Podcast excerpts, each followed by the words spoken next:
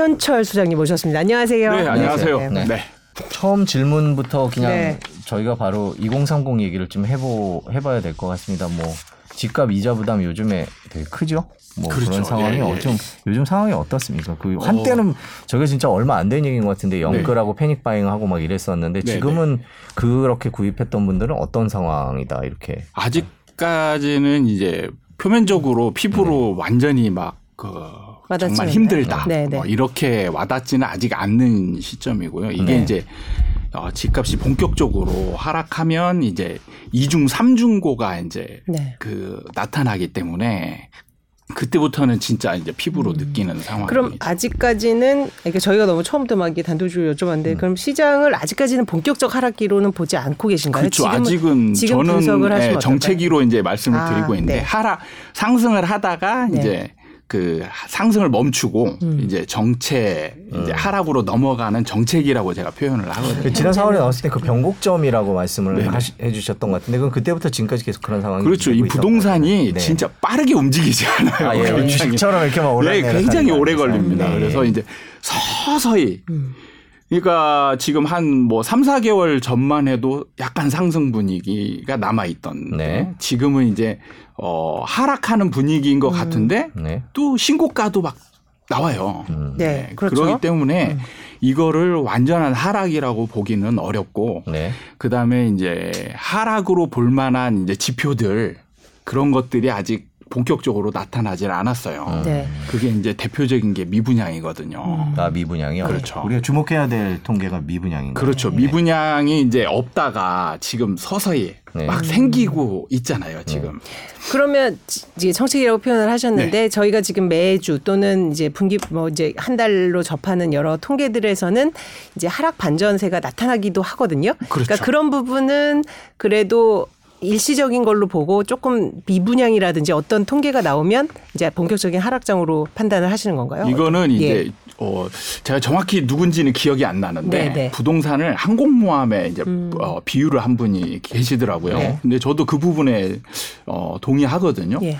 그러니까 지금 항공모함이 선수를 돌리고 있는 중이에요. 돌리는데 이게 항공모함이 워낙 크다 보니까 네. 돌리더라도 이렇게 훅 돌아가는 게 아니고 네네네. 네, 네. 천천히 돌아가잖아요. 네. 그러면은 돌아가는 도 이 과정에서 이제 하락 하락 그 현상이 네. 조금씩 조금씩 조금씩 조금씩 많아지는 음. 거죠. 음. 그러니까 어, 한 두 달 전만 해도 이제 경기도에 미분양이 생겼었고 네. 서울에 미계약분이 나타났잖아요. 음. 근데 지금은 이제 어 미계약 그 경기도의 미 미분양이 조금 늘고 네. 그다음에 서울에도 미분양이 좀 늘어나고 음.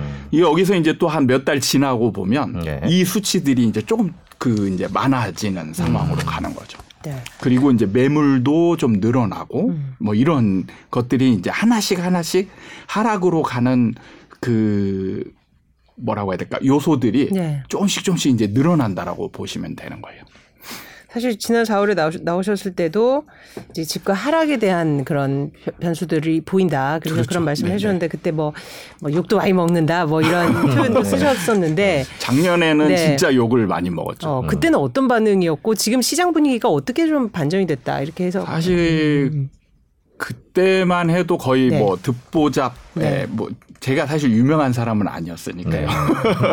이상한 사람이 나와서 네. 이제 심리를 가지고 음. 예, 대부분의 이제 전문가들은 데이터나 막 이런 네, 걸 네, 근거로 네. 얘기를 하는데 저는 이제 사람들의 심리 심리로? 변화나 예. 예, 이런 걸 가지고 주로 이제 미리 예측을 했으니까 말도 안 되는 지표를 가지고 얘기를 음. 한다. 이제 이런 예, 그 반응들이 굉장히 많았고. 그, 예. 어, 그때 방송을 보셨을 수도 있지만 혹시 조금 뭐 아닐 수도 있으니까 그때 심리로 있는 부동산은 어떤 어떻게 해석을 해주셨었나요? 예. 사실 그때가 네네. 이제 그 상승을 하다가 음. 정체기로 변환하는 가장 큰 요인은 네. 매도자의 과한 욕심이에요. 네. 그러니까 어 매수자들은 그때도 사려고 하는 사람들이 굉장히 많았어요. 음. 많았는데 이제 매수자들은 이제 집값이 올라감에 따라서 약간씩은 집값에 대한 이제 너무 비싼 그런 거에 대한 부담감이 이제 있죠. 있거든요. 네. 그거를 가중시키는 게 이제 호가를 확 올려버리는 거예요. 음. 그러니까 그때 제가 예를 들었던 게 실거래가는 한 10억인데 나와 있는 매물 전체가 거의 다한 14억, 15억에 나와 있는 거예요. 그러니까 중간이 없는 거죠. 그게 만약에 이분들이 욕심을 안 부리고 한 11억. 그렇죠. 예, 이 정도의 매물 한 10개, 그다음에 12억에 10개 이렇게 있으면 사람들이 계단식으로 막 사면서 올라가거든요. 네. 계속 올라가는데 네. 갑자기 갭이 확 생겨 버리는 거예요. 그러면은 예, 안 그래도 집값 부담이 생기는데 예, 이게 너무 비싼 거 아니냐. 이렇게 이제 되는 거예요. 그래서 거래가 실종되고. 네. 네. 근데 그게 사실 단순히 나타나는 게 아니고 네. 이제 그 전에 이 집을 살 사람이 먼저 많이 줄었어요. 네네네.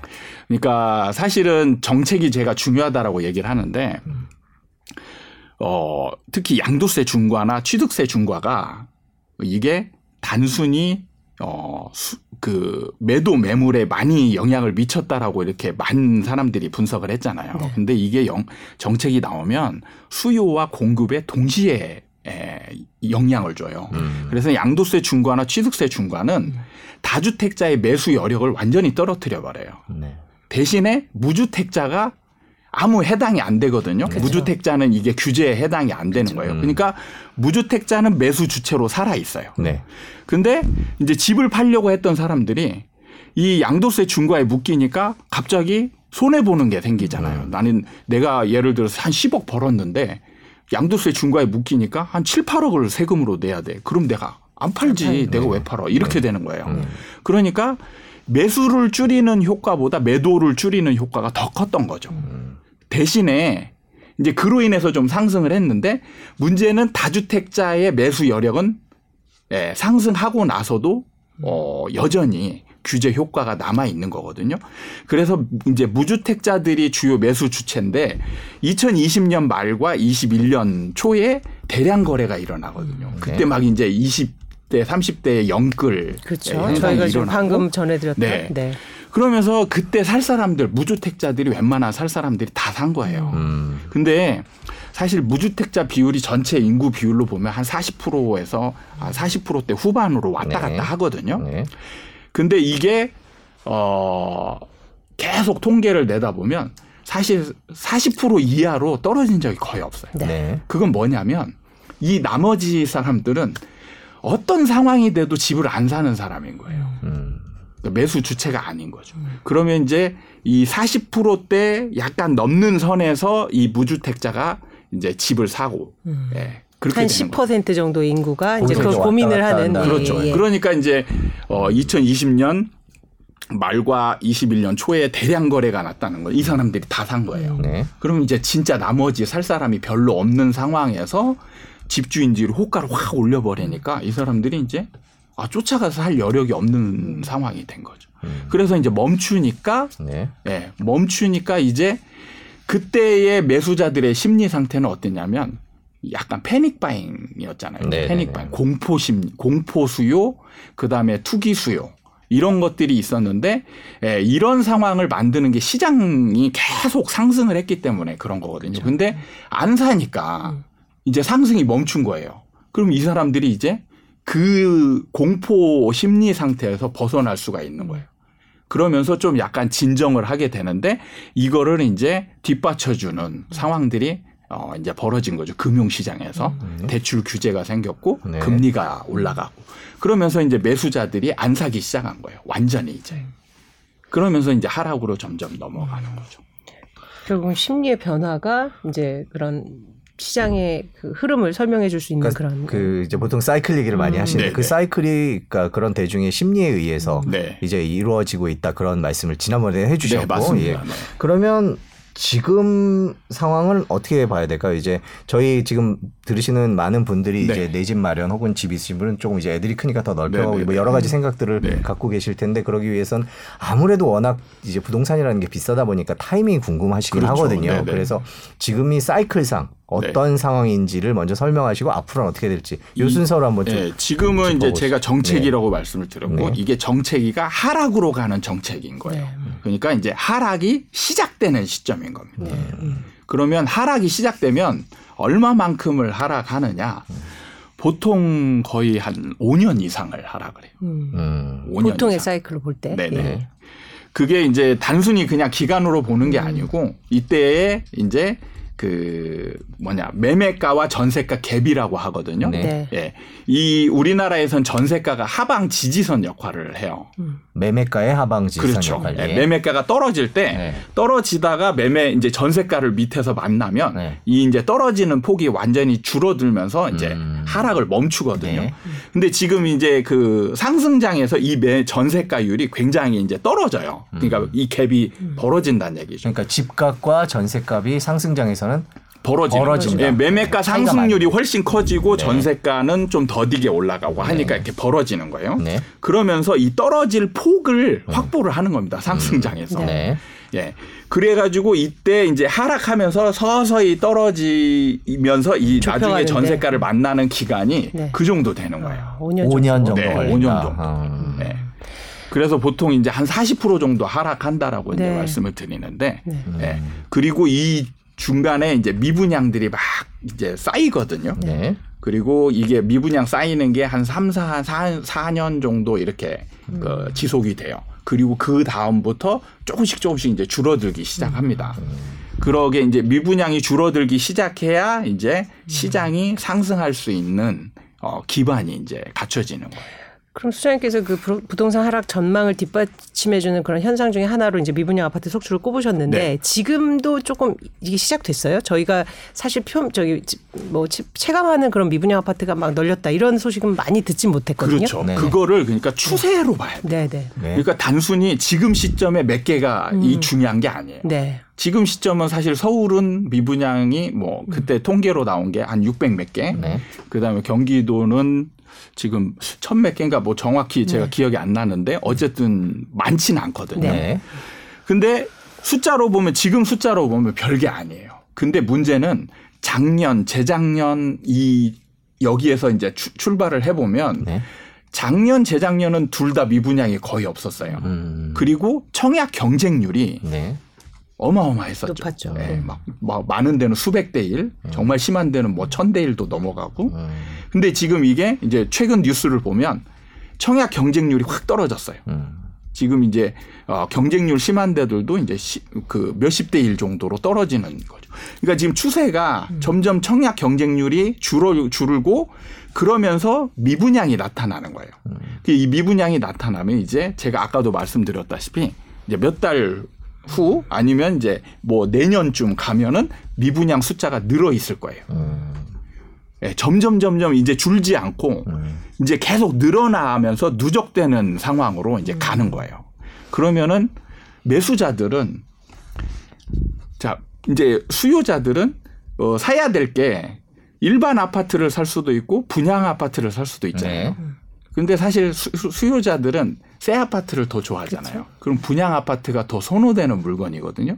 근데 얘가 사실 잘 팔릴 때는 막 사고 싶은데 안 팔리고 있으니까 조금 이제 예, 뒤로 시간을 떨어지네. 뒤로 미룰 수 있는 시간적 여유가 생기는 거예요. 기다려 볼까? 뭐 예, 그래서 사람 심리가 참 묘한 게 뭐냐면 만약에 우리 세 사람이 음. 예, 모델하우스를 가잖아요. 네. 그러면은 이 뭐냐 경쟁률이 심하면 서로 살려고 막 예, 돈을 집어넣는데 안 팔린 게 있잖아요. 음. 그러면 서로 눈치를 봐요. 그렇죠. 음. 그래가지고 아 기자님부터 사시죠. 형님부터 사시죠. 네. 네. 음. 누님부터 사시죠. 이렇게 되는 거예요. 네. 그러면서 서로 미루는 거죠. 음. 그럼 얘가 더 안 팔리는 거예요. 음. 지금 음. 예 이영호님께서 질문 주셨는데 네. 비슷 저희가 지금 음. 하고 있는 얘기여서 마침 여쭤보겠습니다. 미분양 얘기하시는데 그럼 분양가 상한제가 적용된 아파트가 하반기에 분양을 시작하는데 어떻게 전망하시는지 궁금합니다. 음. 아 분양가 상한제가 여러분들이 생각할 때 네. 분양가 상한제는 뭐라고 생각하냐면 로또 아파트라고 생각을 해요.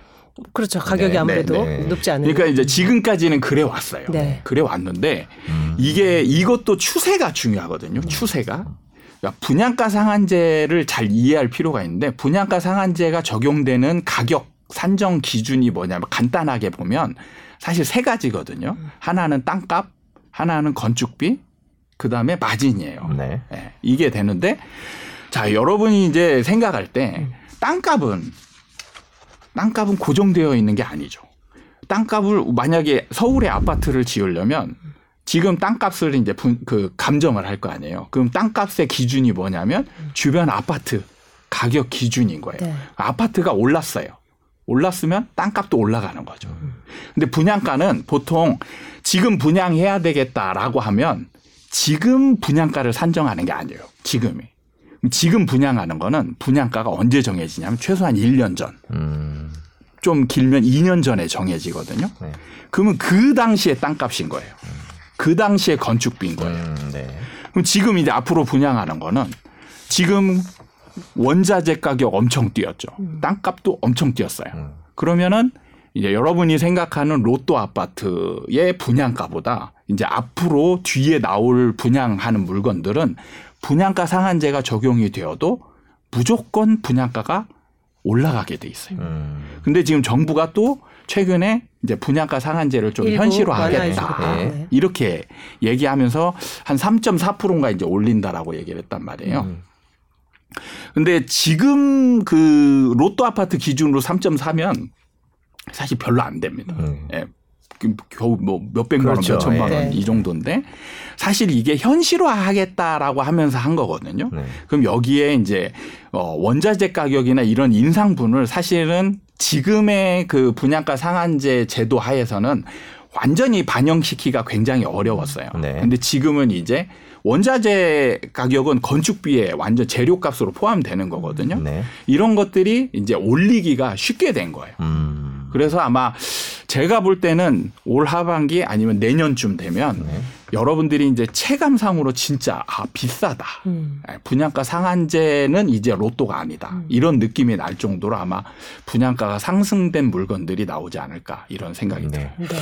그리고 이제 뭐 지금 계속 하락 얘기를 저희가 이제 변곡점 얘기를 내려가기 위한 변곡점 네네. 얘기를 하고 있는데 뭐 댓글을 보면 그 금리 같은 이런 것들도 지금 감안을 해야 되지 않겠느냐 심리뿐만 아니라 네네네. 그렇게 말씀하시는 분도 있는데 그 문제는 어떻게 보세요? 지금 계속 대출 금리가 뭐 8%다 네네. 뭐 이런 게 계속 나오고 있는데 이게 중요한 게 네.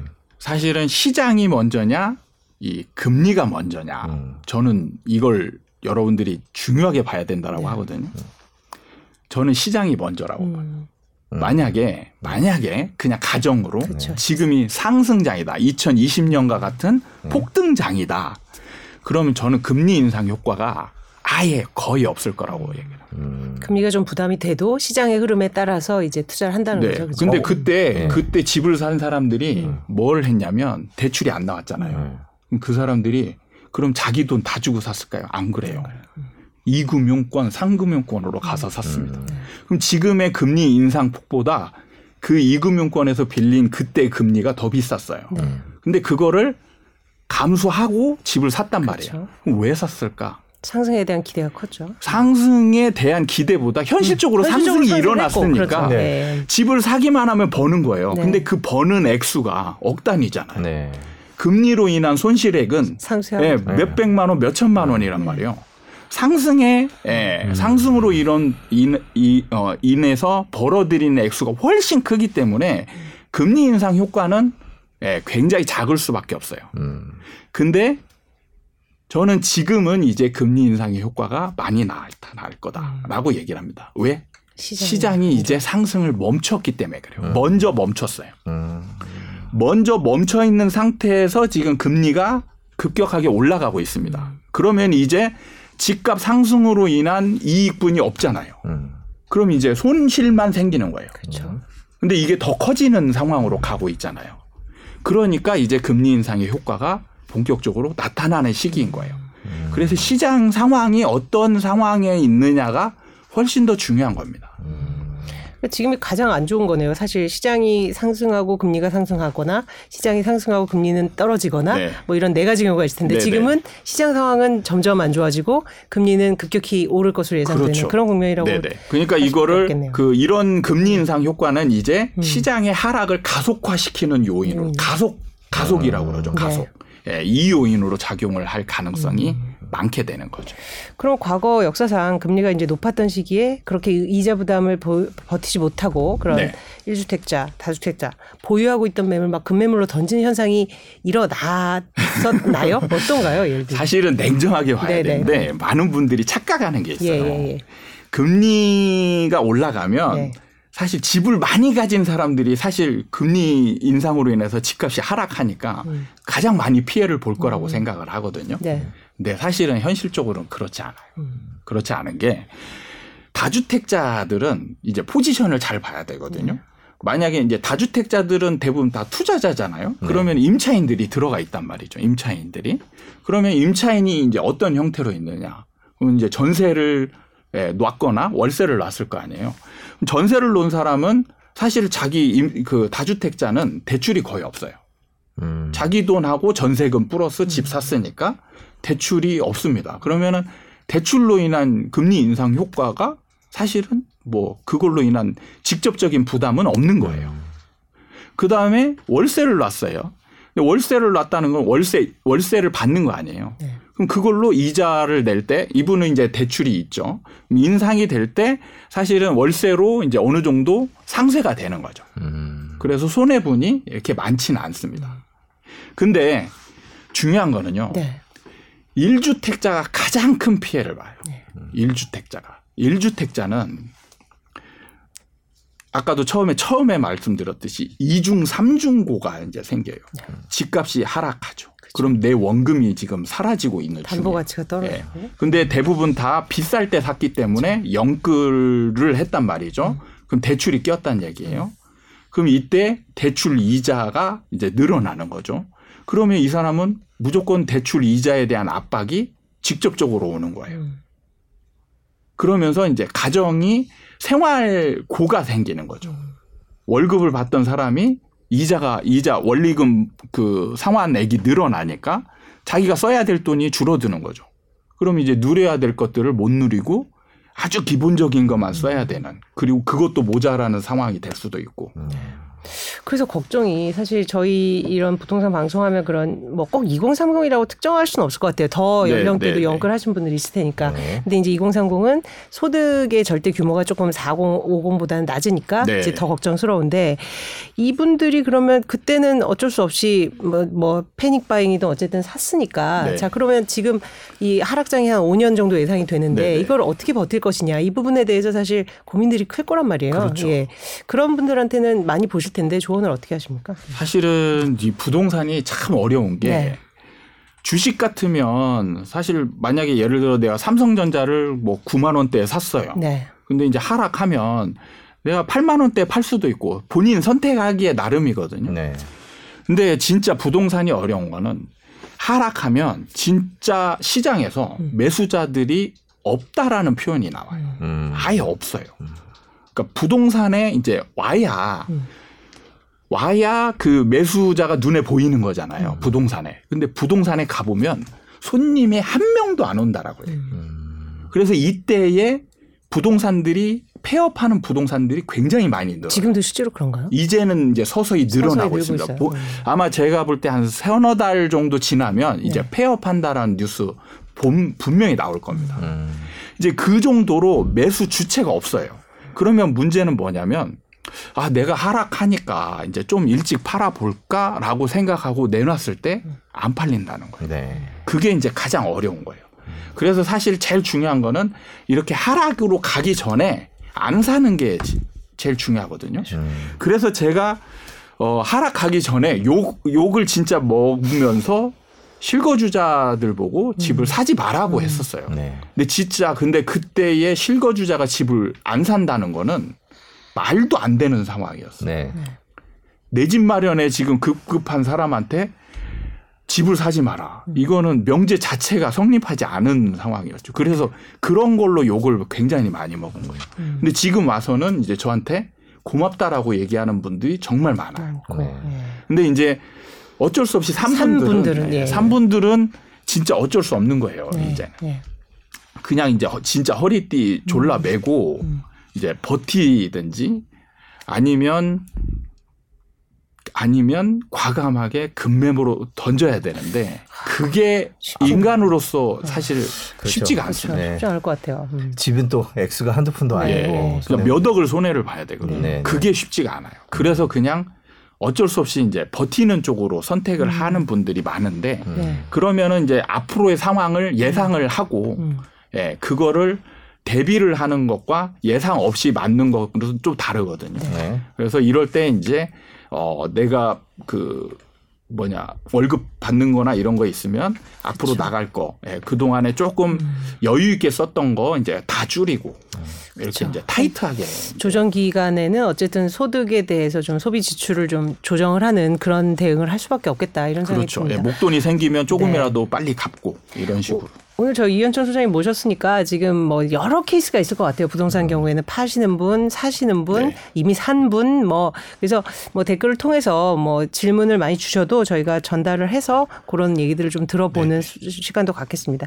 자, 지금은 이제 저희가 이미 산 분, 좀 이 부동산 급상승기에 이제 좀 조바심, 그러니까 심리가 이제 더 그 우선 우선됐을 때 이제 3분에 대한 얘기를 했고 지금 또 고민이 이제 내 집을 마련하고 싶은데 아까 그 10%대에 네, 네, 해당되는데 네, 네. 그러면 자꾸 떨어진다고 하니까 미뤄야 될 것 같기도 한데 네. 또 그럼 마냥 또 미뤄야 되는가? 언제까지 미뤄야 네, 뭐 이런 생각이 들어서 들고요. 그런 질문들이 가장 많은 것 같아요. 그 부동산 시장에 이제 뭐 금리 인상되고 대출 이자 부담 늘고 뭐 또 최근 가계부채 그것도 있고 뭐 음. 전반적으로 부동산 가격이 이제 떨어지기 시작하니까 이제 퍼펙트 스톰이 오는 거예요. 뭐 많이 떨어진다. 뭐뭐 뭐 그런 그런 얘기 전망을 하시는 분들도 많고 예. 그러다 보니까 지금 조금 주춤하긴 하지만 그래도 이미 너무 많이 올랐잖아요. 네. 그렇기 때문에 좀 더 기다려야 되겠다. 근데 언제까지 기다려야 되지? 또 특히 부동산 같은 경우에는 어 우리가 떨어진다 떨어진다 기다리다가 실제로 올랐던 경험들을 네, 하셨던 2010년대 중반에 그런 경우도 많았었기 네. 때문에 불안 마냥 기다리기는 또 약간 불안하신 분도 있을 것 같아요. 네. 일단 얼마나 더 아까 5년 얘기 40% 정도 얘기해 주셨는데 사이클이 이제 내려가기 시작하면 어느 정도 사실 갈까요? 가장 좋은 거는 이제 바닥에서 사는 게 가장 네. 좋잖아요. 네. 네. 그럼 제일 싸게 사고 음. 네. 네. 부담도 없고 사자마자 올라가고. 네, 그걸 예측할 수 있다면. 예. 그러니까 사실은 어느 정도 예측이 가능합니다. 우리나라 네. 부동산은. 아, 네. 어떤 네. 것들을 보면 되나요? 네. 사실 이제 바닥에서는 음. 전세하고 음. 그러니까 어 중요 요, 요인이 이제 두 가지가 있는데 미분양이 좀 이제 줄어드는 음. 지표하고 네. 전세가가 이제 서서히 올라가는 이두 가지를 보면 되는 거예요. 거의, 그러면 그때가 이제 거의 바닥이다. 그렇죠. 네. 그렇게 되려면 네. 이제 어, 제가 예상했을 때는 최고 바닥점은 한 2000, 2028년이에요. 29점, 아. 9년 정도. 그리고 이제 사는 시점은 네. 한 30년 정도라고. 아, 되게 더더 뒤로 보시네요. 그죠? 네. 네. 음. 음. 그 그러니까 이 아까 그래도 5년이라고 하셨는데 그래도 이 바닥은 조금 더 몇 년을 후반 더 보는 이유는 어떤 게 있을까요? 이게 그 네. 항공모함 네. 같다고 했잖아요. 네네. 네. 그러면 이제 턴을 하면 음. 턴을 하면 바로 V자 음. 반등이 이루어지는 게 아니고 네. U자형. 네. 그래서 실제로 지금 하락할 때도 음. 바로 역V자로 하락하는 게 아니고 U자형, 영육자형으로 이렇게 정체기를 한 1년에서 2년 정도 가지다가 떨어지는 거고요. 네. 그다음에 올라갈 때도 마찬가지예요. 음. 올라갈 때도 바닥을 찍고 바로 반등하는 게 아니고 음. 바닥을 찍고 옆으로 기어요. 음. 옆으로 기는데 좀 일찍 산 분들은 이제 아 이게 바닥이다 하고 샀는데 안 올라가요. 음. 아, 안 올라가니까 네. 내가 잘못 샀나 막 이런 또 조바심이 또 생기는 거예요. 네. 그래서 실제로 제가 현장에서 만난 분들이 좀 일찍 샀다가 일찍 판 분들이 계세요. 음. 안 올라가니까 음. 아 내가 잘못 샀구나.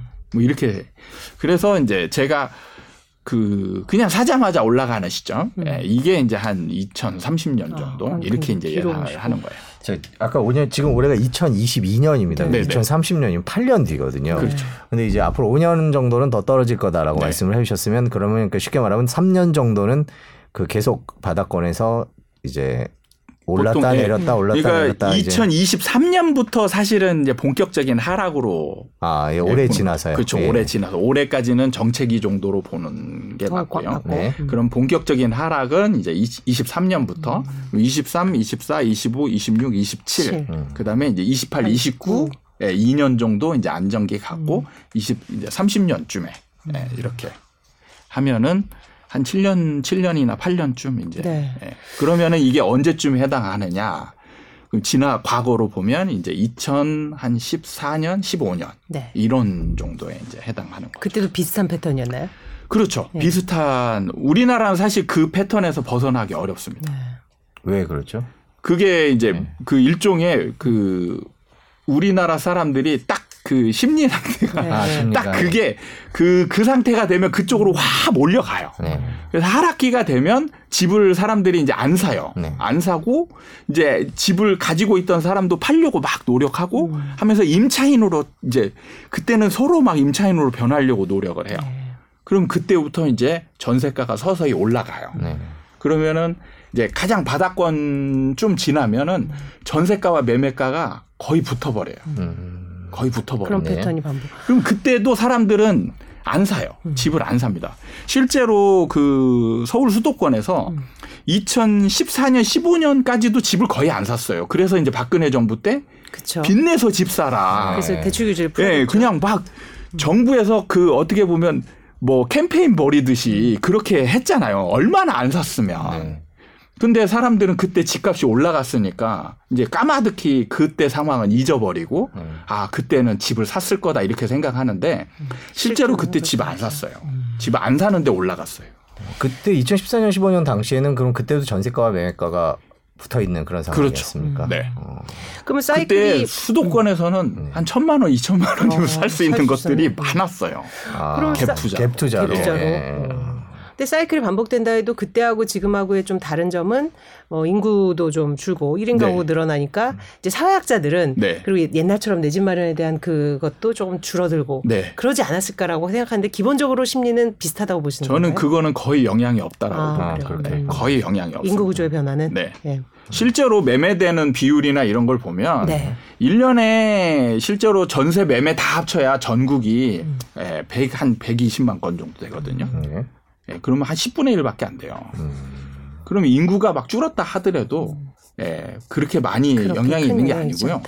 문제는 뭐냐면 그 상승할 때 인구 그 1인 1인 가구 가구의 일수요 아니에요. 음. 예. 다주택자들 있잖아요. 네. 예. 그러면 1인 예, 올라갈 때는 1, 1가구가 뭐 열, 열 가구로 열 세대를 살 수도 있고 이렇게 늘어나는 거예요. 음. 그러다가 지금은 거래량이 아예 없잖아요. 네, 인구는 이렇게 많은데 왜 안 사? 음. 인구랑 안 맞잖아요. 네. 지금 네. 거래량이 서울 보면 천 건, 천오백 건 이 정도밖에 안 되잖아요. 네. 옛날에는 예, 이 시기에 얼마 됐냐면 보통 사후천 건씩 나왔단 말이에요. 평균적으로. 예. 근데 지금 안 사잖아요. 음. 그러면 인구가 그만큼 줄었냐? 아니거든요. 그냥 사람 심리에 따라서 안 사고 많이 사고 이렇게 바뀌는 거예요. 근데 인구가 갑자기 막 그 천재지변이 일어나듯이 인구가 확 줄어들고 이러면 이제 시장에 미치는 영향이 커지죠. 네. 근데 서서히 서서히 줄어들고 이동 인구 간의 이동이 일하는 게 있거든요. 네. 그러니까 서울 시장이 올라가면 부산 대구에서 와서 막 사요. 네. 네. 그러니까 집값 올라가는 거죠. 자, 그러면 저희가 지금 이제 2030 영끌, 그 다음에 언제 사야 되는지 기다리는 분들, 네. 그러면 팔아야 되는 분들도 고민이 사실 많거든요. 네. 집이 있다고 해서 뭐 자산가 아니야 여러 사정이 있을 수 있으니까. 네네. 네.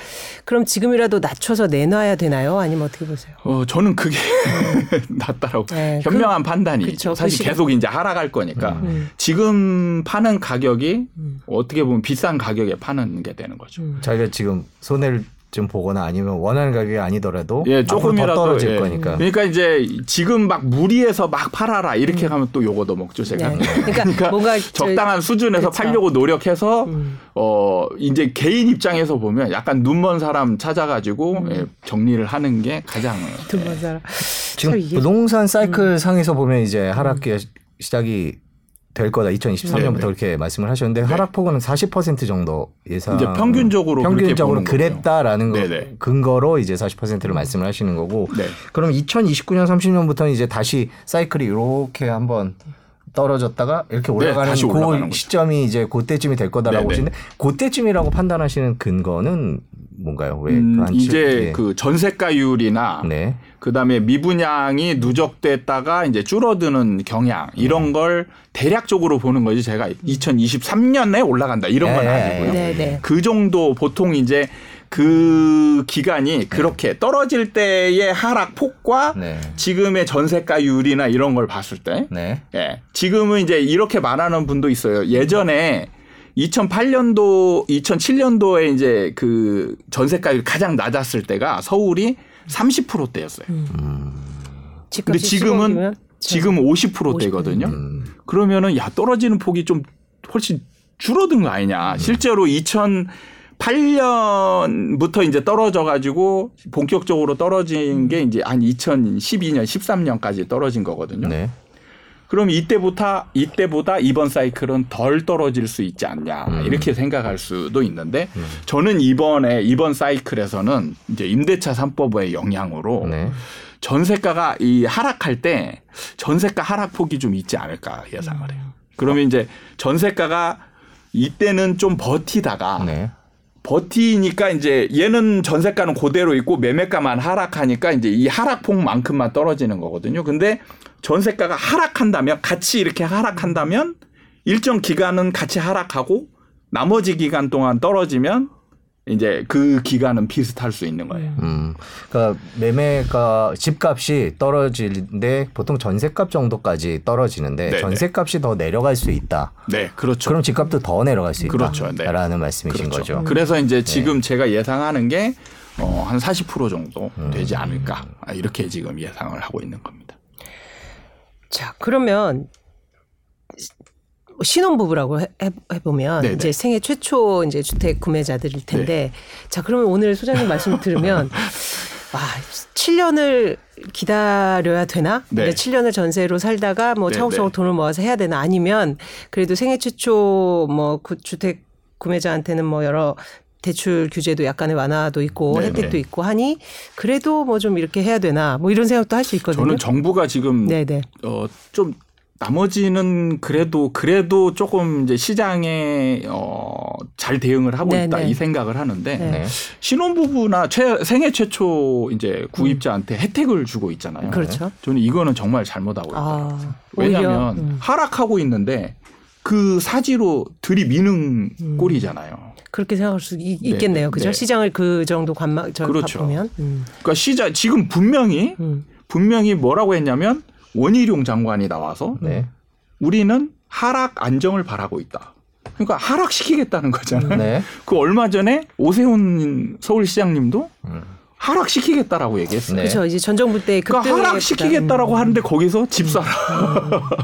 이거는 그래서 사실 저도 네. 원희룡 장관 말을 들으면서 네. 단기 하락, 장기 안정 이런 표현을 썼어요. 근데 약간은 좀 말장난이라고 생각할 수도 있잖아요, 네. 사실은. 그러니까 근데 음. 그 제가 우리나라 부동산 시장에서 네, 네. 사실은 안정이란 음. 없어요. 없어요. 하락 아니면 상승인가요? 예. 정부가 사실 안정을 바라지만 음.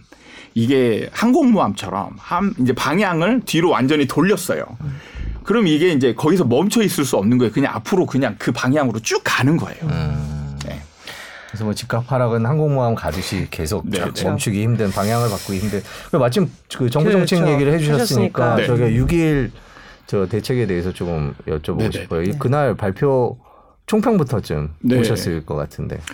어, 사실은 저는 그걸 어, 어떻게 표현하냐면 정부가 상당히 대응을 잘했다. 음. 네. 어, 잘했다. 잘했다. 네. 예. 자, 먼저 그 6일 정책을 간략하게 요약을 해드리면 네. 이제 크게는 임대차 시장 안정화를 이제 큰 목표로 두고 네. 뭐 임차인 부담 경감이라든지 임대주택 공급 확대 이런 방안을 실행 방안으로 내놨고요. 네. 그, 그러니까 지금 먼저 그런 부분에 대해서 좋게 평가하시는 건가요? 아니면 또 다른? 아, 사실 저는 음. 이제 정부의 음. 입장을 정말 좀 이해하려고 노력을 많이 하거든요. 네네. 네. 정부의 입장. 입장. 음. 그래서 이제 옛날에 문재인 정부 시절에 입, 예, 이제 대, 입장을 이해하려고 얘기를 하면은 네. 이제 같이 편드냐 이렇게 네. 이제 하면서 네. 예, 욕도 많이 먹었는데 네. 저는 정책이 측면에서 예, 네. 정책이 음. 중요하기 때문에 음. 근데 정부가 바라는 거는 네. 항상 안정이거든요. 네. 안정. 그럼 지금 시장 상황을 봐야죠. 음. 그러니까 정부가 이 윤석열 정부가 이제 선거 때는 그래도 그때는 상승장이었단 말이죠. 그렇죠. 그 상승장이었으니까 뭘 해야 되냐? 시장을 안정화시키겠다라고 했어요. 안정화. 네. 그러니까 그래서 이제 안정화시키는 방, 방법으로 규제 완화를 선택을 한 거예요. 그렇죠. 근데 이제 정부가 이제 출범하고 보니까 거래 아니, 절벽이 그냥 이제 거래 절벽이고 네. 안정인데 네. 딱히 건들 게 없는 거죠. 네. 그럼 이때 예, 좀 무리해서 공약 지키겠다라고 해가지고 네. 공약은 냈, 냈으니까 규제 완화를 막 섣불리 공약 지키기 위해서 막 내놨으면 굉장히 시장이 또 예, 요동칠 수 있거든요. 네. 그래서 제가 건들지 않는 측면에서 잘했다. 아, 아, 아 그러니까 별 효과 없다. 네. 별 효과 없다라는 뜻이군요. 네. 아, 이제 그거고. 네. 네. 그럼 왜 이제 정, 정부 입장에서 그러면 야 매매 시장을 왜 안 건들고 그렇죠. 저, 예, 저 임대, 임대 시장을 건들었을까? 그거는 뭐냐면 네. 지금 이제 그 임대차 3법. 2년 이제 2년 만기가 오잖아요. 그렇죠. 8월에. 8월 8월 대란설이 지금 있단 말이에요. 네. 그러니까 정부 입장에서는 지금 신경이 곤두서 있는 부분이 매매 시장보다는 네. 임대 시장인 거예요. 아, 전세 월세. 그렇죠. 네. 그러니까 임대 시장이 여기서 만약에 요동치면 안 그래도 지지율이 그렇죠. 별로 안 좋은데 네. 네, 위험할 수 있다라고 네, 보는 네. 거죠. 음. 그래서 이거를 빨리 손을 써야 되겠다. 음. 그래서 지금 그 부분에 이제 신경을 썼는데 사실은 냉정하게 보면 이건 설이거든요. 음. 생 설이고 저는 에, 이제 몇 개월 전부터 8월 대란은 없다라고 음. 이제 얘기를 했단 말이에요. 근거는 뭐? 그거는 뭐냐면 음. 아 이제 그 임대차 3법이 적용됐을 때 시점의 시장 변화 상황과 음. 이제 앞으로의 시장 상황을 예측을 해보는 거죠. 네. 그때에 왜 폭등을 했는지를 분석을 해야 돼요. 음. 근데 실제로 그때의 그 매물이 전세 매물이 한 10분의 1 정도로 줄어버리거든요. 급락을 해요, 진짜로. 그러니까 예, 폭등할 수밖에 없는 그렇죠. 거죠. 매물이 사라, 그러니까 전세 물건이 예, 수요자는 보니까. 어느 정도 그 제자리에 있는데 매물이 급 급감한 거예요. 네. 그러니까 수요 공급이 완전히 어긋나고, 예, 그러니까 이제 급등을 했던 측면이 있는데 그러면은 2년 만기되는 시점에 그거하고 똑같은 상황이 벌어질 것이냐. 그게 이제 중요한 거거든요. 근데 왜 없어졌냐? 왜 없어졌냐를 알아야죠. 네. 당시 매물이 왜 없어졌냐. 그렇죠. 네. 왜 없어졌냐를 분석을 해야지 없어졌다가 중요한 게 아니고 그쵸. 왜 없어졌냐면 계약 갱시 청구권이 처음 써졌단 말이에요. 처음으로. 네. 그때 시장에 이제 만기 되면서 시장에 나와야 될 매물들이 그쵸. 계약 갱시 청구권을 쓰면서 그냥 연장되면서 바로 들어가 버린 거예요. 음. 근데 정부 통계로 그게 70%에 해당한다고 했다고. 요 70%가 그러니까 계약 갱시 청구권에 의해서 사라진 거예요. 네. 그 다음에 또 뭐냐면 그때 이제 어 임차인들이 계약 갱시 청구권을 썼는데 그때 임대인들이 이제 집을 팔아야 되는 사람들이 있었잖아요. 네. 근데 계약 갱시 청구권을 쓰면 못 팔잖아요. 그러니까 뭘 어떤 방법을 썼냐면 나 실입주 할 거야. 네. 나가. 이렇게 했어요. 근데 이것들의 대부분이 진짜 실입주를 위해서 나가라고 한 게 아니고 팔거나 임대를 놓기 위해서 나가라고 했던 음. 거거든요. 대부분이. 그러면 이제 어떤 상황이 벌어지냐면 임차인은 튀어나오죠. 음. 수요자가 튀어나와요. 근데 매물이 안 나와요. 얘는. 임대인은 이때 이거를 매물로 내놓을 수가 없어요. 왜냐하면 매물로 나오면 임차인이 어 너는 지금 안 들어올 거잖아. 그러니까 나 계약행시 청구권 유효해. 이렇게 하면 이기는 거잖아요. 그러니까 그 임차인이 완전히 나갈 때까지는 완전히 나가려면 이 사람이 집 구할 시간 3, 4개월은 숨어 있어야 되는 거예요. 음. 숨죽여 있어야 되는 거죠. 그래서 보증금 주고 내보내고 그 다음에 이제 매물로 내놓거나 임대 매물로 내놓거나 이렇게 하는 거죠. 그럼 시간 3, 4개월 동안 매물이 임차인은 나오는데 매물은 안 나오는 잠기는 현상이 현상. 생긴 거예요. 음.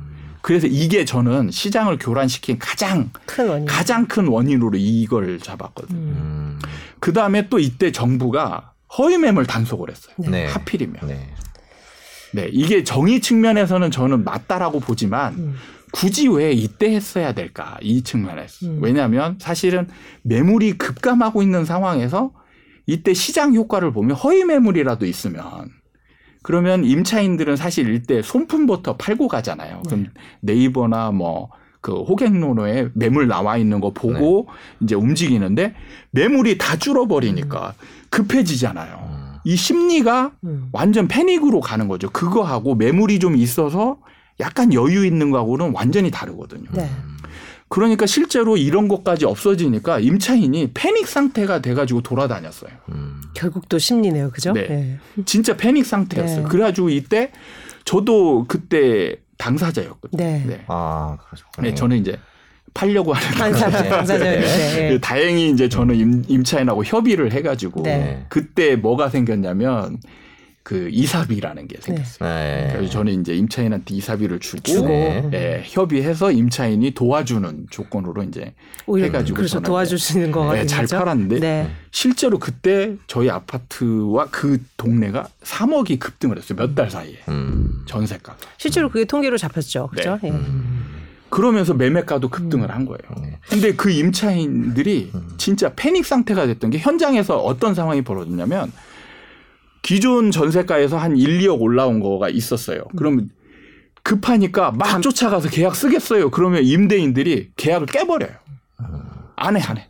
왜? 그, 이 임차인이 급한 걸 아니까. 그 위약금 물어주고라도. 예, 아니, 계약을 안 했잖아요. 예, 매물만 내놨지. 매물만 계약하려고 아. 오니까, 어, 계약 안 해, 안 해. 음. 그리고 바로 5천 원 올리고. 음. 그러니까 이분이, 이거는 이제 기분이 상하니까 이거는 안 건드고 딴 데 가서 또 이거보다 이제 또 5천 올라 있는 그걸 찾으니까 또 똑같은 상황이 벌어지는 거죠. 맞습니다. 실제로 네. 이 지금 말씀하신 부분들이 저희가 이제 보도로도 이제 굉장히 많이 네, 전달해 드렸다. 그러니까 네, 실제로 저, 현장에서 예. 그런 게 계속 비일비재하게 나타났어요. 그래서 전월세 시장이 굉장히 그 혼돈의 시간이었죠. 네, 근데 이제 2년 만기 때 네, 네. 문제는 계약갱시 청구권 썼던 게 잠겼던 게 네. 이거 다 나오는 거예요. 음. 이제 계약갱시 청구권 못 쓰잖아요. 네. 때문에 그 현상이 다시 없어지는 발생하지 그러니까 않을 것이다. 지금까지 얘기한 거는 예전 얘기고 그렇죠. 자, 이번 8월 네, 이번에는 이제 매물이 네. 이제 다 나오는 거죠. 음. 70% 잠겼던 게 다 나오는 거예요 시장에. 음. 그 다음에 이제 임대인들이 너 나가 음. 이렇게 했던 게 사실은 이제 이제는 임차인들도 이제 상황을 좀 어느 정도 알죠. 대응도 되고 네. 그 다음에 이제 이게 임대인들이 자기 돈이 있어야 내보내거든요. 음. 음. 그렇죠. 돌려주는 보증금 뭐, 네. 네. 보통은 임차인 만, 마, 맞고 그거 받아서 주는 건데 먼저 내보내는 거잖아요. 네. 그러면 내가 현금을 가지고 있어야 되는데 근데 그때 당시에는 예, 이게 이제 상황이 어려워지니까 정부에서 전세 그 반환 대출금을 음. 줬단 말이에요. 네. 근데 그게 이제 잘 안 나오죠. 음. 그러니까 내가 돈 싸가지고 있는 사람이 아니면 이제 내보내는 행위도 쉽게 못 하는 거예요. 음. 그러니까 매물이 줄어드는 요인들이 줄어든 거죠. 음. 네. 그러면서 이제 매물이 줄어들지 않는다라는 게 확실해진 거잖아요. 음. 그러면 임차인이 패닉 상태가 아니에요. 음. 그 다음에, 그 다음에 중요한 건 뭐냐면 자, 우리가 이제 매매 시장 얘기를 했었잖아요. 네. 매매 시장에서 2020년 말 21년 초에 대량 거래가 일어났다고 했어요. 근데 음. 그의 매수 주체는 누구였냐? 무주택자였어요. 음. 그럼 뭐냐면 이 사람들이 임차인이었잖아요. 임차인이 자가로 지금 변했단 말이에요. 네. 음. 임차인 수가 굉장히 많이 줄은 거예요. 음. 수요자가. 음. 그죠? 네. 그러니까 대란이 일어나지 않을 그쵸. 일어날 물량은, 수가 없는 거예요. 물량은 이거는. 늘어나고 네. 수요자는 줄었다. 그렇기 때문에 음. 8월에 임대차 일어날 수가 없는 거예요. 아, 전월세 가격이 음. 폭등하는 일은 없을 아, 것이다. 그렇죠. 예. 네. 그러니까 이제 예, 시중에서 뭐. 좀 오해 아닌 오해를 음. 하는 게 네. 이때 그 임대차 3법 전에 이제 계약했던 분들, 음. 계약 행시 청구권 썼던 분들은 이제 예전 전세가잖아요. 그럼 음. 지금 시중에 나오면 이분들은 전세가가 무조건 올라가요. 음.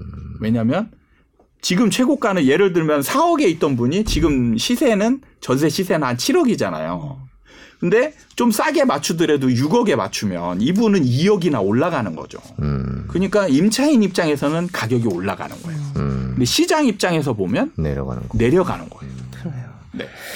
그럼 1주택자한테 그 양도세, 비과세 혜택 이런 거 늘려준 거 그런 부분은 네. 일시적으로 좀 1주택자들이 2주택자로 넘어가 볼까? 뭐 하여튼 갭 투자를 좀 늘리거나 활성화시키지 않을까? 뭐 네. 이런 얘기도 하거든요. 네 그런 현상으로 이어질까요? 이게 그러니까 네. 제가 시장 상황이 제일 중요하다라고 네, 네, 했어요. 사실 갭 투자 여건이 좋아지는 건 맞, 맞아요. 네. 근데 갭 투자를 왜 하는 거예요? 돈을 벌기. 그죠. 그러면은 돈이 갭 투자를 하면 무조건 돈이 벌리냐? 네.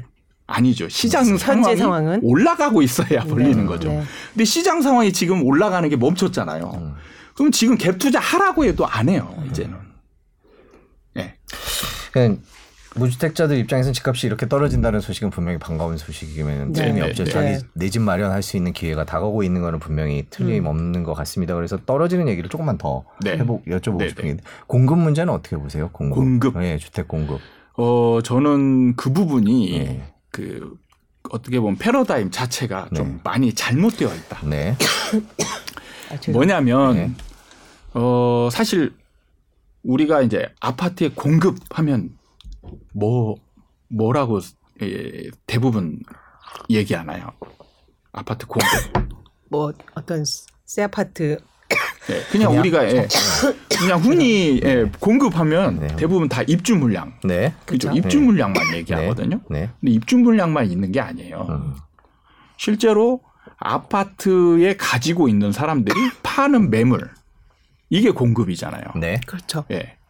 그러니까 공급으로 친다면 뭐냐면 예, 이제 이거를 자세하게 얘기하자면 네. 분양 물건도 분양 물과. 공급입니다. 네. 그리고 입주 물량은 입주 물량 자체가 공급이 아니에요. 예, 착각하는 겁니다. 네. 입주 물량에서 파는 게 공급인 거예요. 음. 예를 들어서 예를 들어서 입주 천세대가 아파트를 입주하는데 네. 그 분양 받은 사람들이 그냥 다 입주를 했어요. 네. 그럼 이게 공급이냐? 매매 공급이냐? 매매 공급은 아니지만 그 사는 사람한테는 공급이지 않을까요? 그 사람 원래 그 사람이 자기 자기 뭐, 집 들어가요. 예, 그러니까 이거를 네. 그러니까 굉장히 추상적으로 네, 네, 이렇게 네. 연결을 네. 시키면 안 되는 거예요. 시장에서는 음. 정확하게 네. 가격이 중요한 거지. 음. 그러니까 거래가 그럼, 되지 않은 어떤 입주나 이런 것들은 그렇죠. 공급으로 넣으면 안 된다 이런 말씀. 그래서 이거를 나눠야 돼요. 입주 물량은 매매 시장과 부, 그 음. 전세 시장, 임대차 시장으로 나눠야 돼요. 그래서 매매 시장에서는 공급 역할을 하는 게 뭐냐? 팔려고 내놓는 거예요. 네. 매물. 네. 네, 매물. 그게 이제 예, 매물인 거고 음. 그게 공급인 거예요. 그런데 자 입주 물량이 그 다음에 아 이제 공급 얘기했으니까 네. 그 다음에 또 다른 공급이 뭐냐면 일반 아파트에서 팔려고 내놓는. 그렇죠. 네. 음. 예. 근데 자 그럼 수요는 수요는 뭐냐? 수요는 우리가 네. 뭘로 지금 책정을 해놨냐면 음. 적정 수요라는 걸 해놨어요. 네. 적정 수요. 예. 네. 그러니까 우리가 그그 그 뭐지 그 데이터 사이트 있잖아요. 네. 아, 그 부동산 그 아실이나 뭐 이런 데 가보잖아요. 그러면은 그 공급 아파트 공급 이렇게 메뉴가 음. 있습니다. 그럼 거기에 입주 물량이 나와요. 네. 입주 물량이 있고 입주 물량에 이제 그래프가 이렇게 막대 그래프로 음. 있고 그다음에 한 줄이 이렇게 쭉 그어져 있습니다. 여기가 뭐냐? 적정 수요. 음.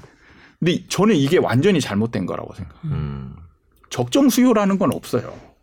사람들이 사고자 할 때 많이 사면은 한 사람이 아까도 얘기했잖아요. 한 사람이 두 개, 세 개 살 수도 있고. 음, 네. 음. 그 다음에 나는 이사 가는데 안 살 수도 있잖아요. 음. 임대로 갈 수도 있잖아요. 그러니까 수요는 계속 변하는 거거든요. 네. 그래서 실제로 상승장에서는 상승장에서는 원래 수요자가 아니었던 사람들이 수요자로 돌변하기도 하고 음. 한개 사야 될 사람이 두 개, 세 개 사면서 음. 수요가 음. 원래 이만큼 있었다면 이렇게 늘어나요. 음, 네. 상승장에서 상승장. 네. 상승장. 근데 이제 앞으로 하락장. 그래서 공급이 공급은 네. 아까 뭐 양도세 중고하나 이렇게 하면서 네. 아파트 매물을 팔려고 하는 사람이 줄어요. 네. 그러니까 입주 물량이 막 있어도 사실은 전체 수로 보면 많이 줄는 거예요. 그러니까 공급 부족이 되는 거예요. 음. 근데 많은 사람들이 지금 입주 물량만 가지고 음. 지금 서울 입주 물량이 2022년도가 음. 거의 최저치거든요. 음. 그래서 21년도에 많은 사람들이 예, 공급이 적으니까 무조건 올라간다. 음. 그래서 제가 절대 그럴 수 없다. 음. 예, 입주 물량이 절대 공급이 될 수도 없고, 근데 이때 중요한 거는 수요다. 수요가 수요가 2020년, 21년처럼 이렇게 많은 수요가 있지 않고 줄어들 것이다. 네. 그래서 그게 실제로 나타난 게 거래량으로 나타나잖아요. 네. 뭐 거의 없죠. 거래 절벽이. 네. 네. 거의 10분의 1 수준으로 줄어버렸단 말이에요. 수요가 줄었단 얘기예요. 음. 수요가. 저희가 지금 그러니까 네. 지금은 냉정하게 얘기하면 음. 초과 공급 상태. 어, 오히려. 음, 오히려. 네. 네. 어. 그러면 지금은 이제 전체적으로 우리 대한민국이 아무리 작은 나라지만 네. 지금 전체로 지금 말씀을 나누고 있었는데 네, 네. 조금 그래도 지역별로 무슨 네. 뭐 어느 지역 아주 뭐 한든 한, 하나의 뭐 구까지는 아니더라도 지금 이제 서울 수도권 그리고 뭐 여러 지방 네네. 네. 좀 다르게 나타나지 않을까 그런 양상이. 어, 예, 맞습니다. 어떻게 보세요? 지역별로는? 그러니까 제가 이제 주로 얘기하는 건 서울 수도권 음. 시장이고요. 네. 각그 도시별로 예. 지역별로 광역 단체나 이런 데별로 이제 각 각기 그 도시만의 사이클들이 있어요. 네. 우연히 이제 서울 수도권 시장하고 비슷하게 가는 지역도 있고 완전히 거꾸로 가는 지역도 있어요. 음. 실제로 뭐 지금 데이터상으로 보면 서울 수도권이나 뭐 대구 이런 세종은 떨어지고 있는데 네. 강원도는 지금 난리 났잖아요. 왜 그렇죠, 강원도는? 그냥 각자 사이클이 다른 아, 거예요. 다르다. 음. 네, 올라가는 상황에 있으니까 음. 투자자들이 그쪽으로 몰리는 거예요. 지금 그러면 지역별로 해서 좀 올라가는 상황이 있는 지역은 어디예요? 지금 데이터상으로 음. 그때 네. 최근에 나타나는 게 이제 음. 전라북도 쪽. 전라북도. 예, 전라북도 쪽. 그다음에 그 경남의 이제 마산 쪽이 음. 좀 핫하고 강원도 쪽. 그다음 음. 예, 그 정도 이제 그다음에 나머지는 좀 이제 조용한 편이고 음. 어, 광역시들은 조금 이제 하락 그 분위기가 지금 나타나고 있는 중이에요. 음. 자, 그러면 사실 이제 아니 근데 진짜 말씀을 듣다 보니 시간이 그냥 쭉 네. 가고 있어가지고 시간이 얼마 안 네. 남아서 그래서 몇 개만 그러면 또 지금 이제 무주, 택자 얘기를 저희가 이제 계속 해드렸는데 네. 사실 그 동안에 이제 뭐 마음 고생도 많이 했을 거예요, 그죠? 집값이 폭등했던 때는 상대적으로 박탈감도 네. 많이 느끼고 내가 왜 못 샀나 자책도 하고 네. 뭐 우리 기사로는 뭐 부부 싸움도 했다고 뭐 막 이런 네, 얘기들이 뭐. 있었는데 뭐. 자 그럼 이제는 언제 사야 되냐? 근데 아까 말씀하셨지만 조금 더 기다려라 이렇게 말씀을 하셨고 그다음에 이제 청약 통장 통장 가지고 계신 분들 경우에는 지난 2년만 보더라도 이제 당첨되면 이제 거의 로또 수준의 그렇죠. 그런 이제 환호하는 네네. 분위기였는데 그러면 청약 시장은 그래도 잘 살펴보다가 네. 입지가 좋을 때 나오면 또 노리는 것도 괜찮지 않을까 이 어. 오랜 조정 네네. 기간에도 네. 어떻게 보세요 청약 시장? 저는 음. 이게 그 이걸 생각하시면 돼요. 음. 앞으로 40% 일반 아파트가 40% 정도 떨어진다라고 얘기했잖아요. 네. 그럼 지금 이제 여러분들이 어떤 생각을 하냐면 분양가를 비교할 때 주변에 있는 일반 아파트 가격하고 비교를 할 거 아니에요. 그럼 여러분들이 사려고 하는 시점에 지금 있는 아파트 지금 아직 이제 하락을 안 했으니까 음. 그러면 이때부터 이 지금 얘네들 가격이 한 40% 정도 하락한다라고 전제를 가고 네. 그럼 이거보다 이제 좀 싸거나 네. 이런 거는 사도 돼요. 괜찮습니다. 아, 청약을 해도 된다. 네. 예. 근데 좀 애매하게 싼 거 있잖아요. 음. 한 2, 30% 네. 이런 거는 지금 사면 사실은 안 돼요. 안 되고. 네. 어차피 이거 이 지금 분양을 받잖아요. 그럼 입주하는 시점은 3, 4년 후거든요. 음. 3, 4년 후면 이제 하락장이 본격화돼서 얘네들이 떨어지잖아요. 음. 그럼 얘 입주하는 시점에 얘가 오히려 비싸는 상황이 될 수 있어요. 음, 그렇군요. 그러니까 청약도 좀 상, 가격이나 그렇죠. 이런 것들을 주변과 면밀히 음. 비교를 해서 네. 40% 깎였을 때또 그렇죠. 경쟁력이 있다. 그러니까 음. 분양가 상한제 우린 로또잖아요. 네. 로또라고 알고 있잖아요. 네. 그럼 진짜 로또인 거는 네. 뭐 그래도 떨어져도 내가 손해 보지 않는 음. 구간에 있으니까. 그렇죠. 예. 뭐 그러면은 이런 거는 예. 뭐. 그냥 내 집 마련도 하고 음. 예. 그렇게 이제 나쁘지 않은 선택이 될 수 있는데 네. 근데 문제는 이제 제가 아까도 말씀드렸다시피 분양가가 이제 앞으로 계속 올라갈 가능성이 많아요. 네. 그러면은 지금까지 추세로 이어졌던 그 로또 분양은 이제 이제 점점 점점 사라질 가능성이 많다라는 거죠.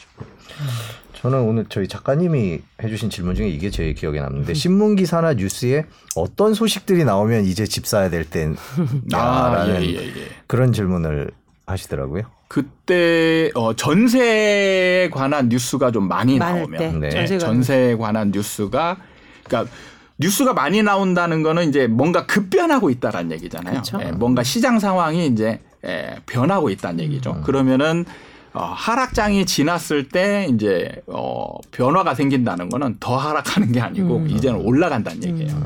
그럼 먼저 이제 전세가가 매매가보다 전세가가 먼저 오르기 시작하거든요. 음. 그러면 그때부터 이제 관심을 두다가 예, 음. 이제 적정한 시점에 예, 들어가시면 되는 거죠. 네. 전세가는 앞으로 계속 내려갈까요? 아 내려가다가 네. 하락 이제 매매가 하락 초기에 내려가다가 네. 멈춰요. 음. 왜냐하면 이 투자자들이 투자자들이 집을 투자를 더 이상 거의 안 하잖아요. 하락장이니까. 네. 그러니까 뭐냐면 수요 전세도 수요 공급이 있는 거잖아요. 음. 그럼 공급이 늘어나질 않죠. 음. 공급이 늘어나야 이제 되는데 네. 늘어나질 않고 오히려 이제 줄어드는 거예요. 음. 집을 가지고 있는 사람들은 어떻게든 팔려고 팔려고 그렇죠? 내놓으니까 팔려고 할 때는 전세를 못 맞추거든요. 음, 그렇군요. 예, 매물 안 나오는 거예요. 음. 매물이 줄어들고 음. 그 다음에 자가로 있던 사람도 팔고 임차로 옮기려고 해요. 음.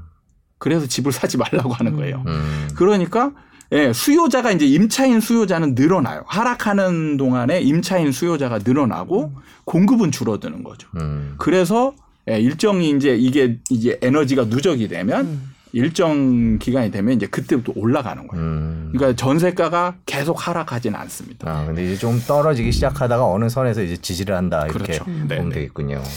사실 지금 이제 전반적으로는 아직은 매수는 좀 이르다 이런 말씀 해주셨는데 한참, 한참 남았는데 한참 근데 또 이럴 때마다 네. 나오는 게 예. 우리 그냥 똘똘한 한채 그야말로 네. 거의 고유명사 같은데 네. 사실 그래서 아무리 하락장이 와도 이거에 대한 믿음은 여전하다 이거는 괜찮다 그래서 지금이라도 여력이 되면 똘똘한 네. 채를 마련해라 이런 얘기도 하거든요 사실 저는 이 명제도 좀 잘못됐다 아, 잘못됐다 네. 네. 설명해 주시죠 예. 이게 이제 이 명제가 왜 생겼냐면 음. 사실 상승장에서 음. 상승장에서 그 똘똘한 한 채들이 더 많이 올라가거든요. 음. 음. 네. 똘똘한 채는 항상 괜찮지 않았나요? 네. 네. 그러니까, 괜찮은데 네. 하락장에서는 비슷해요. 더 많이 떨어. 아 그런가요? 어. 그러니까 더 많이 올라간 게더 음. 많이 올라갔다는 얘기면 전세가와 매매가 갭이 더 크다는 얘기예요. 아, 네. 그럼 떨어질 때 지지선 역할을 하는 이 폭이 훨씬 크다는 얘기죠. 어, 한참 내려갈 네, 전세가를 만나겠군요. 음. 그러니까 실제로 그렇게 얘기를 한다면 강남이 이제 우리가 대변하는 게 강남 예, 보통 강남 한채 얘기를. 네, 강남 아파트. 그러면 강남 아파트들이 과거에 하락기 때 안 떨어졌어야 되죠. 그렇죠. 근데 그렇지 않은 거죠. 예, 강남 아파트들이 더 많이 떨어졌어요. 음. 대부분 다 40% 이상 떨어졌어요. 음. 음마 아파트 뭐 한 13억 뭐 이렇게 가던 게 한 6, 7억까지 한 7억대까지 떨어졌거든요. 음. 거의 40% 이상 음. 떨어진 거예요. 음. 뭐 도공 렉슬, 타워 팰리스 뭐 할 거 없이 다 그렇게 떨어졌습니다. 강남 불패란 말은 틀린 거죠. 그죠? 그렇죠. 예. 그게 그러니까 저는 이게 그 이제 명제가 음. 사실은 이렇게 이제 옮겨가다가 네. 그러니까 똘똘한 한 채가 이제 올라갈 때더 많이 올라가고 네. 이제 그 뭐지 이제 나중에 뒤늦게까지 좀 더 올라가고 뭐 이렇게 하다 보니까 이제 사람들이 어, 똘똘한 한 채는 안전하구나 네. 이렇게 이제 여기게 되고 음. 그 안전한 안전하니까 하락기 때도 안전할 거다 음. 이런 이제 등식을 성립시켜 버리는 거예요. 음. 일단 똘똘하다는 단어 자체가 이제 음. 어떤 가치가 좀 포함된 단어기도 하고 네. 어쨌든 저희는 하여튼 이게 많이 빠진 거에 대한 기억은 사실 조금 덜 하는 것 같다는 그런 생각도 드네요. 음. 그죠? 그런데 초, 최근에 또 나오는 기, 뭐 기사보다 등 그런 게 네. 뭐 아리팍은 뭐 더 올랐다든지 예, 예, 예. 뭐몇 건의 거래겠지만 네, 네, 거래가 워낙 절벽이니까 뭐 그런 현상은 또 있어요. 그거는 역시 한두 건의 거래 때문에 그렇게 그렇죠. 되는 거다 네, 이렇게 네. 보는 거고. 그러니까 이런 거는 약간 상징성이 있는 네, 게 네, 지금 같은 경우는 이제 투자 수요나 뭐 공포 수요나 이런 건 이제 거의 없는데 음.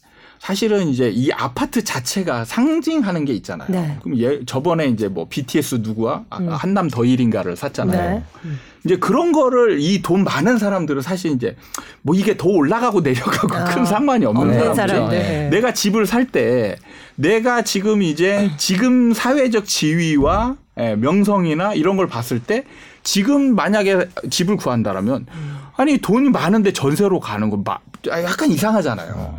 어. 그런 사람들이 이런 걸 사는 거예요. 근데 그래서 이제 한두 건 거래 나오는 거예요. 이런 거는 그래서 이제 많은 사람들이 이런 약간 초고가 아파트나 이런 거는 그냥 예외로 시켜야 된다라는 네. 게 이제 이런 추세인데 이게 나중에 하락장이 되면 이런 걸 웬만한 사람들이 이제 살 수 없잖아요. 그래서 더 많이 떨어진다는 음. 거죠. 음, 그렇군요. 그렇네요. 그 부동산 가격 과 관련된 얘기를 지금 저희가 계속 했는데 네. 이제 뭐 한 시간이 다 됐습니다. 근데 네, 네. 한번 다시 한번 여쭤보고 싶은 건데요. 뭐 네. 대부분 다 앞으로는 이제 부동산 가격이 떨어질 거다라고 네. 얘기하는 건데 확실히 떨어지죠. 그렇죠. 예. 왜 그거를 아니 왜냐면 얘기하는데 다시 물어보는 아니, 아니 그 이유가 뭐냐면 이렇게 다 듣고 나서도 예전 경험 때문에 왜냐면 떨어질 거다 떨어질 거다 예, 그랬는데 예, 예. 오른 경험이 실제로 있었잖아요. 아, 그거는 네. 이제 분석을 잘못한 거죠. 네. 그러니까 저는 네.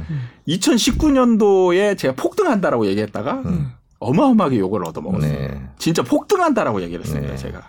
근데 2019년이 이제 그 저기거든요. 9.13 대책 나오고 네, 이제 네. 2019년 막, 말에 막, 막 이제 막 누르고 하락하고 막 이럴 때거든요. 네. 그래가지고 그때 폭등한다라고 하니까 댓글에 음. 무슨 투기꾼 막 이런 네. 댓글 달리고. 네. 근데 그때의 많은 사람들이 2017년도에 예, 무슨 전망이 있었냐면 입주 물량이 그때 어마어마하니까 음. 그리고 미국 금리 올라가니까 떨어질, 떨어질 거다. 음. 네. 근데 저는 그때 음. 절대 안 떨어진다. 음. 이렇게 그러니까 분석을 사실은 분석 기법이 중요한데 네. 많은 사람들이 어, 저는 제가 이제 그 말하는 2차 요인들. 음. 그러니까 추세를 추종하는 요인들, 그러니까 추세를 변화시키지 못하는 요인들이 예, 그걸 가지고 이제 주요 요인으로 파악을 하니까 예, 오류가 생기는 거죠. 음. 전 개인적으로 그냥 궁금한 게 네.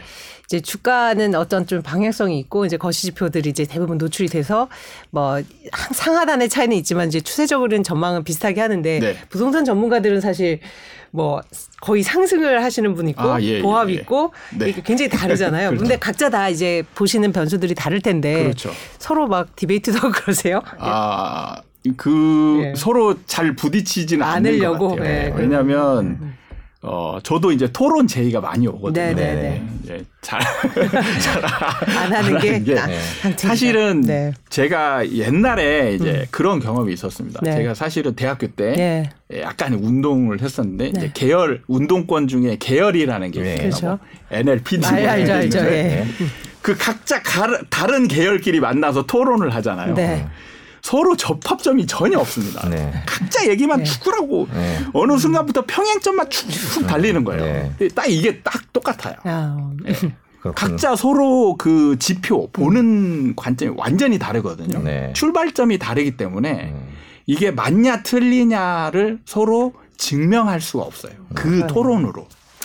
결국은 이런 전문가분들의 말씀을 듣고 본인이 더 이제 네, 본인의 성향과 맞는 그런 네. 지표를 우선시하는 분들의 얘기를 뭐 이제 바이할 수밖에 없는 그런 상황인 것 같습니다. 네. 오늘 소장님한테 이제 어떤 전세 부분하고 그리고 공급 얘기도 인상 음. 깊었고요. 음. 또 금리 아까 시장 상황을 먼저 보면서 금리를 판단을 하라 이런 부분도 저는 보통 이제 금리 오르면 어떻게 됩니까? 이제 이런 어, 질문을 좀 드렸었는데 네, 댓글에 지금 음. 네, 소장님이 7년 뒤에 집 사라고 해서 그때 살 거라는 김책임님의 네. 네, 댓글이 있네요.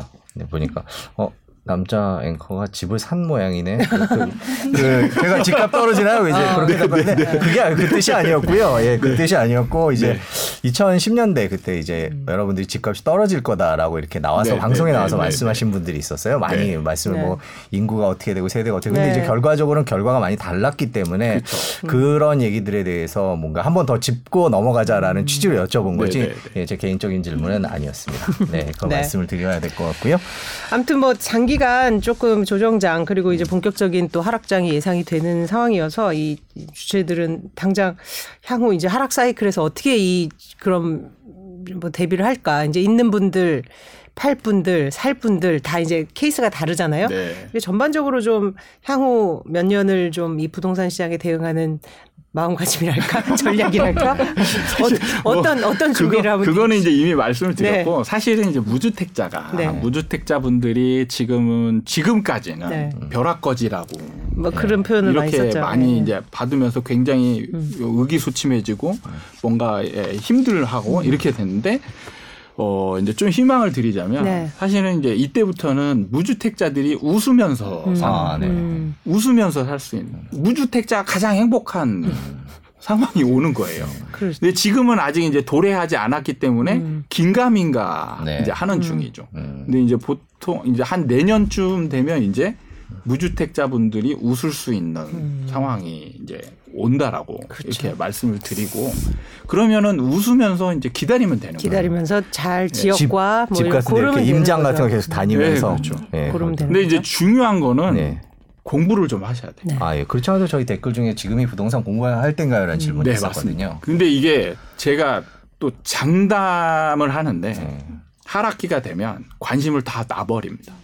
맞아요. 주식도, 주식도 지금 비슷하죠. 떠나잖아요. 네. 장에서 네. 떠나버려. 관심을 놔버려요. 네. 그러니까 상승장 때는 조급하니까 음. 빨리 뭔가를 배워서 빨리 뭔가를 해야 돼 해서 음. 공부도 막 하려고 노력하고 뭔가 예, 뉴스도 막 보고 그렇죠. 유튜브도 보고 막 하거든요. 음. 근데 떨어지면 이게 어, 오랫동안 떨어지니까 당장 당장 뭐 할 게 없어요. 할 게 없으니까 아뭐 이제 천천히 공부하지 뭐 이렇게 해서 이제 마음을 놔버리는 거예요. 음.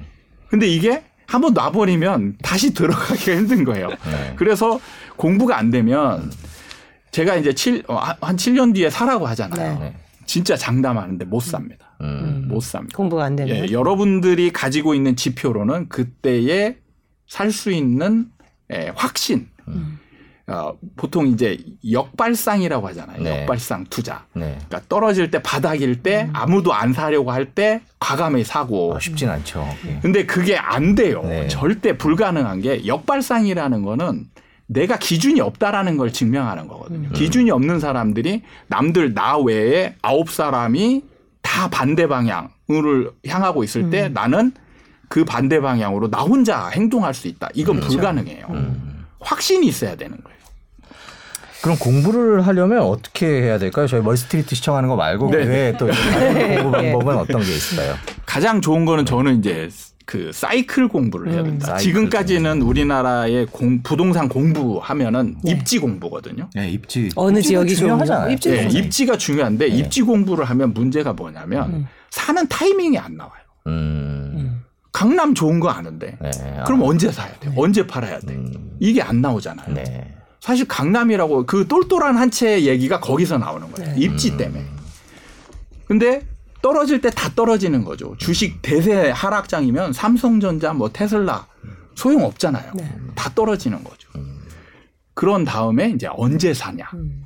그걸 알려면 결국에는 사이클을 공부를 해야 되고 기간 중심의 어떤 데이터 중심의 그런 것보다 요인 중심의 음. 예, 어떤 요인으로 예, 우리나라 사이클이 움직이냐 이런 거를 그래서 제가 이제 네 가지로 꼽은 게 대중심리하고 전세, 음. 그 다음에 분양, 음. 그 다음에 이제 정책이에요. 음. 예, 이게 이제 그 추세를 바꿀 수 있는 힘이 아주 강한 이게 있으면 다른 요인들이 아무리 덤벼도 다 이겨내는 거예요. 심리, 분양, 대중심리, 전세, 전세 분양, 정책. 정책. 네. 네. 네 가지를 가지고 시장을 판단할 수 있도록 공부를 해야 된다는 그렇죠. 말씀이시죠. 그러면 저희가 네. 다시 소장님을 한번 모셔서 이네 가지에 대해서 한번 강의를 들어봐야 되겠어요.